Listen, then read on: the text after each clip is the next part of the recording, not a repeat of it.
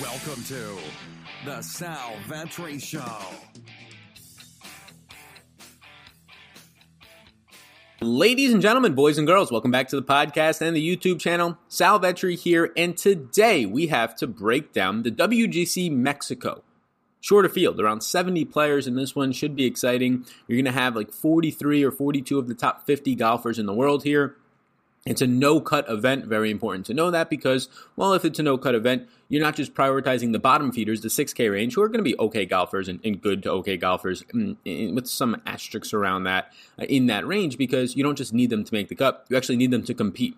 Actual scoring, positional scoring, um, is going to matter here where you place in the tournament. The amount of birdies or better, that type of statistic that you can produce here. So, We'll take a look at all that. Since this event starts on Wednesday morning as opposed to Thursday, so once again starts, I believe, at Wednesday at 10 a.m. East Coast time. Be sure to check in there. Make sure your lineups are in. Make sure you're you're looking early enough so you don't miss the tournament. I'm going to be producing this right here for the, the podcast streets, the YouTube channels wherever you listen to the podcasts. I'm going to go um, pricing range by pricing range and really just focus on one to two players because I either like them or don't like them. For the more in depth breakdown, that'll be on Patreon early, early, either tomorrow morning or late tonight, where we'll factor in the ownership. We'll be talking about more leverage. We'll be talking about pretty much all these players from the eleven thousand to eight thousand dollar range, the ones that will be the most intriguing. I'll talk through a lot more in the six and seven K range. It'll be more thorough. It'll be maybe around a, a forty five minute episode compared to this one, which would, should touch around fifteen to twenty minutes to get something out there for the podcast folks as well. The only reason that it's going to be a little bit more abbreviated on the YouTube channel is pretty much because it's starting a day earlier. Um, so it's it's just tougher to create different content um, when you have one less day to do so because you know you don't get as much um, ownership changes and things like that. So Welcome if you are new here. My name is Sal Vetri. Before we get into it, I do cover daily fantasy sports and fantasy sports, sports betting to an extent. Have some of those videos prepped and, and going to be putting them out uh, shortly um, in a bunch of varieties of different sports. So thank you for being here. If you get any value from this podcast or YouTube channel, please, totally free to do so. It's the thing that helps me out the most. Hit the subscribe button. We got up to number seven and number 10 yesterday on the audio version, first time touching the top 10. I believe we dropped down to like number 14 now. Those rankings for podcasts jump around all the time, but pretty cool to see that like half of the uh, half of the podcasts above me are really only ESPN, CBS, huge enterprise and company backed, Disney backed companies um, at that point. So as an independent content creator, I'll take it. And, and, honestly, it's all due to the listeners. If you're watching on the YouTube channel, it's all due to the YouTube people helping me get closer to 20,000 subscribers here. So thank you all so much. The golf is a new area, relatively new compared to the other sports of me diving into this year, somewhat of last year. So if you're new here, there's a good chance. Uh, please do take a couple seconds to hit that subscribe button over on the YouTube channel and also the big one on the podcast streets. See if we can maybe crack the top five for one of these days for the audio version. So with that said, just a quick little background on this tournament. Again, it is a no cut event. There's going to be around 70 players in the field. You're going to have about six out of the top 10 here. You're going to have 43 of the top 50. So loads of great golfers. But then you also have players who lead some other just off beat, off the beaten track tours. Um, and there's going to be in the bottom end of this maybe like five to ten golfers who for the most part are just just not going to compete uh, and really easy to honestly in my opinion just x them off your sheets and we'll get down there. It's really most of the guys below the $6500 range. So some of the statistics that correlate really well here always strokes gained tee to green is going to be important. Um, i think driving distance will matter here. There are four drivable par fours. The first two on the course are two of the easiest on the, the course itself but also on tour drivable par fours under 300 uh, oh, under 400 yards. The one is under i think 320 yards so very drivable. It's pretty much sets up as a par three but they want scoring on it. You have two long three long par fives all above 575 feet. Two of them above 600 uh, yards I, I, meant to say there. Um, what's interesting here is that this course plays around 73 7400 yards long, but it's at elevation in Mexico, so it's only going to be playing like 7,000, 6,800 yards. So it's actually going to play short but look like an average size course. So those longer par fives are, are really going to be just normal par fives, I would imagine, with the elevation.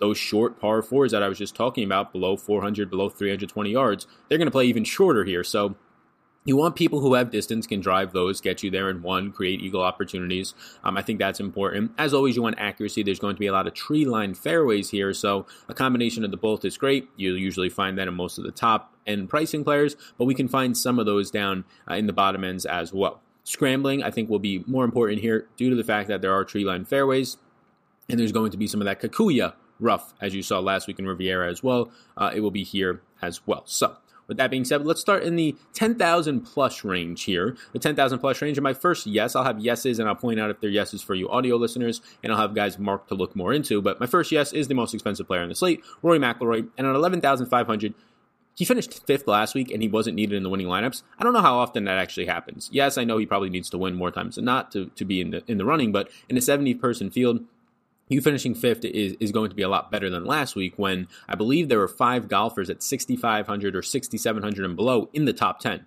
Um, yes, when you're that cheap and you're in the top 10, somebody's going to have one or two of those golfers, as they did when Adam Scott wins the thing at the 9K range. Yeah, the guy who's the most expensive on the slate might not be needed. But in a field around half the size now, I think that anywhere if Rory was to top five finish here, he's probably going to be in a lot of winning lineups, and he's definitely not going to be in a lot of losing lineups at that point. So I do have interest in Rory, five to one odds. I don't really want to bet these short numbers personally. I'm going to be sticking to some of the longer numbers. I have two bets in, and I'll touch on those when I get there. But he's a number one tee to green player still, second in distance. He's a top five scrambler, ball striking, all that. DraftKings points, he's a leader there. He only lost um, 0.1 strokes putting last week. Other than that, he was pretty much dominant in every other department. Uh, he triple bogeyed on five Sunday after co-leading the event with Kuchar going into it. Triple bogeyed on five, where Adam Scott also, I believe, double bogeyed, but Scott then finished that up on the next hole with a two um, on the par three, getting a bo- uh, getting a birdie there, where Rory just could not rebound from it.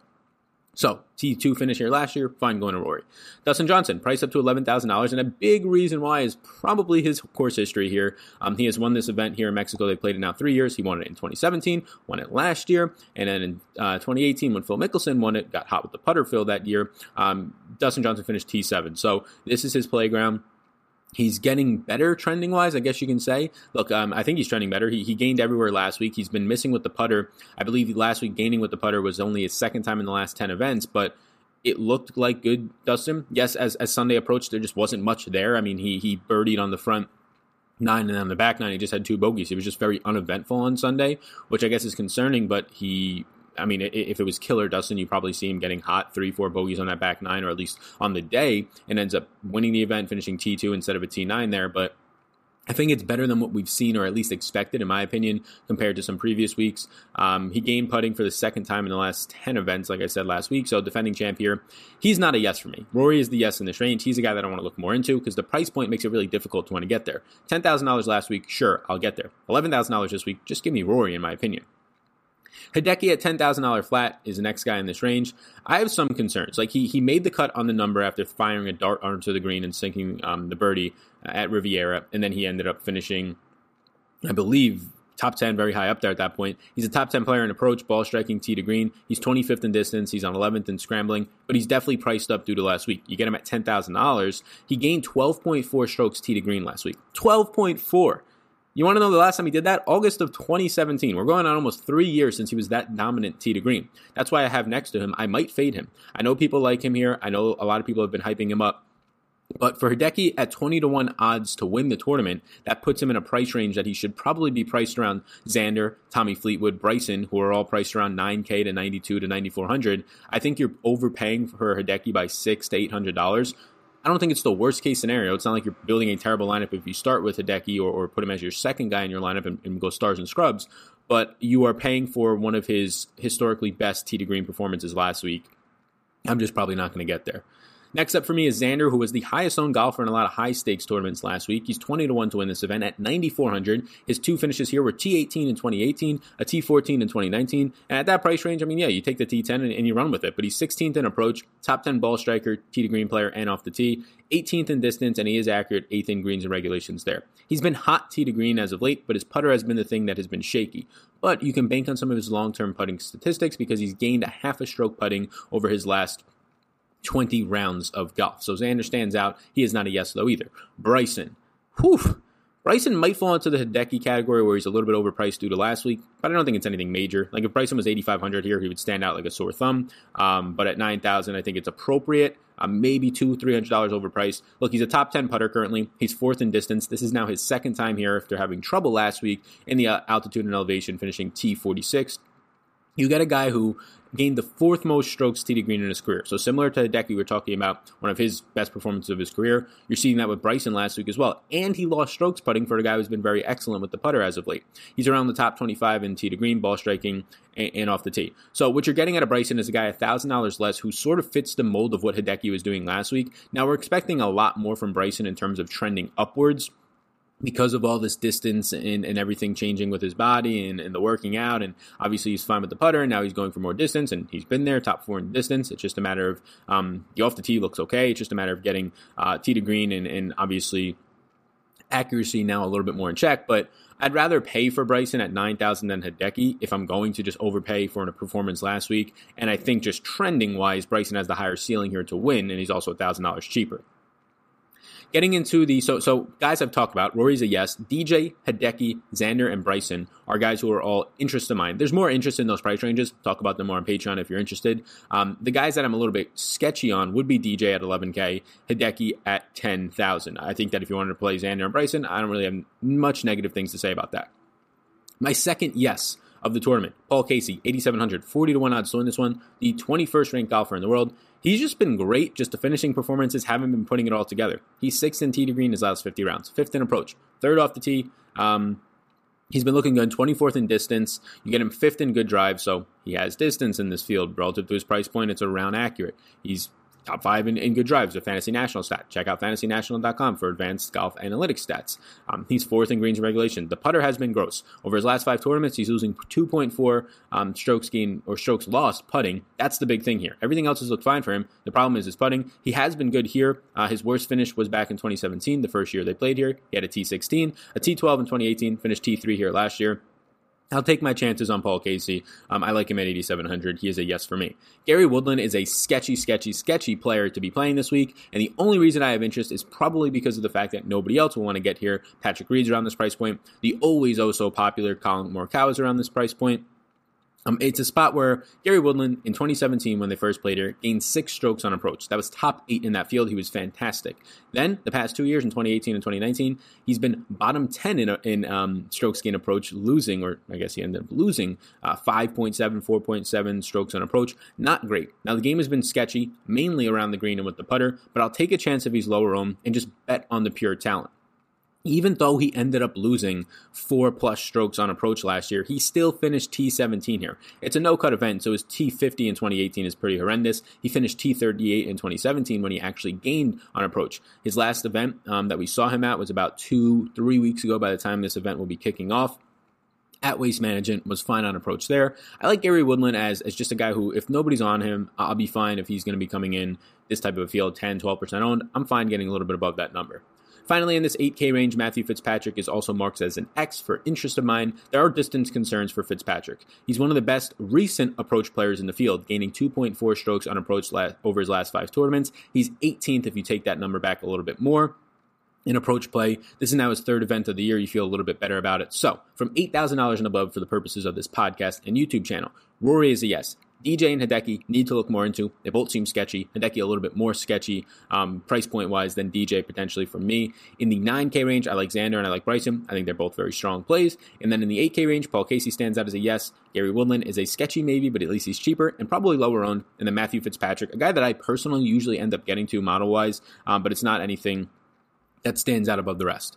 Now to get to a pretty pretty loaded uh, 7K range in terms of just 25 golfers here. Um, about more than a third of the field is going to be in this range.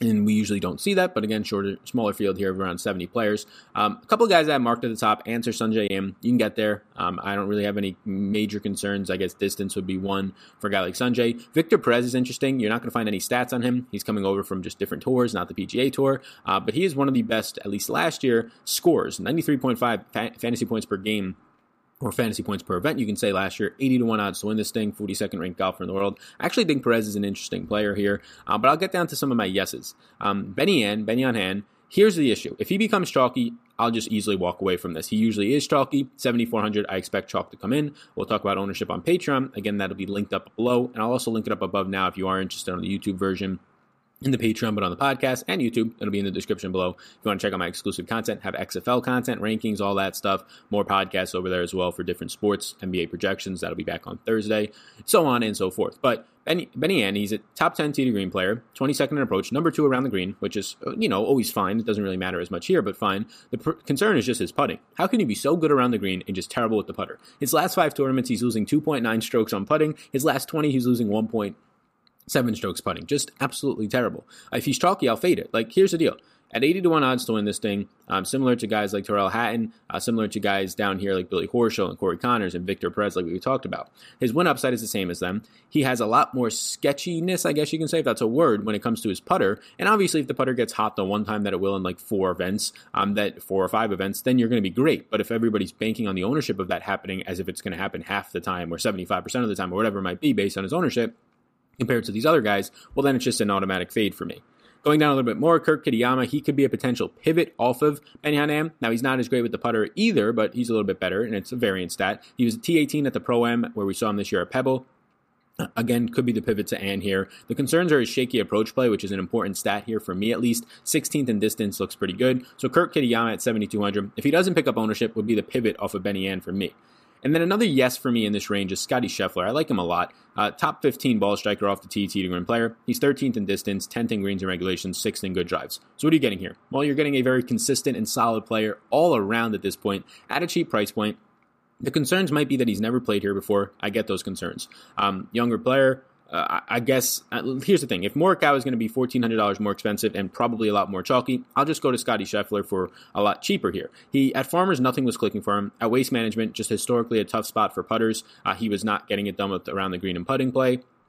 Now you get a tournament that'll be not easier, but fits his strengths more. Distance, um, accuracy, those types of things. So Scotty Scheffler at 7,100 I like. In this 7K range, my yeses right now are Benny An, Scotty Scheffler, but I'm very quick to pivot off of An if the projected ownership numbers are high on him. Some guys that also stand out to me, Kurt Kitayama, Kevin Na, Victor Perez, Corey Conners, Sungjae Im, and Abraham Ancer.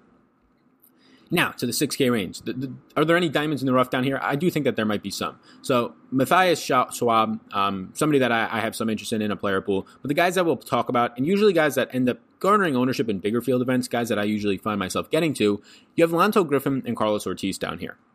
Now watch the ownership of these guys. If they go unnoticed, both of them are fantastic. One of them picks up ownership, pivots to the other one. Both of them pick up ownership, get to some of them, but don't go crazy with it. Lanto Griffin at 6,700 here. Um, look, he's he's a great putter, 12th in putting here. Um, you're getting a player that is priced down here in this, I don't know, bottom 15 in pricing in the $6,700 range, and you're getting him as a top 40 tee to green ball striker approach player, 16th in distance. Likely chalky, having a question mark, but watch that. He's gained uh, strokes putting 1.5 in his last five events. He's been hot there. Again, hard to really categorize or really follow that through five rounds. Look more towards like the 50 rounds or 50 tournaments or so and it'll look a little bit better even then. So Lanto, just a very consistent player, 125 uh, to 1 odds to win this thing, not terrible. And then Carlos Ortiz, um, also looks fantastic. A top 25 player in approach around the green, tee to green. He's fine with the putter as well. Sixth in distance and seventh in scrambling. Those two things stand out to me. Your top eight player in both of those, which I think you're going to need here a good amount. He has gained across the board in his last 20 contests. That is very impressive for a guy down in this range.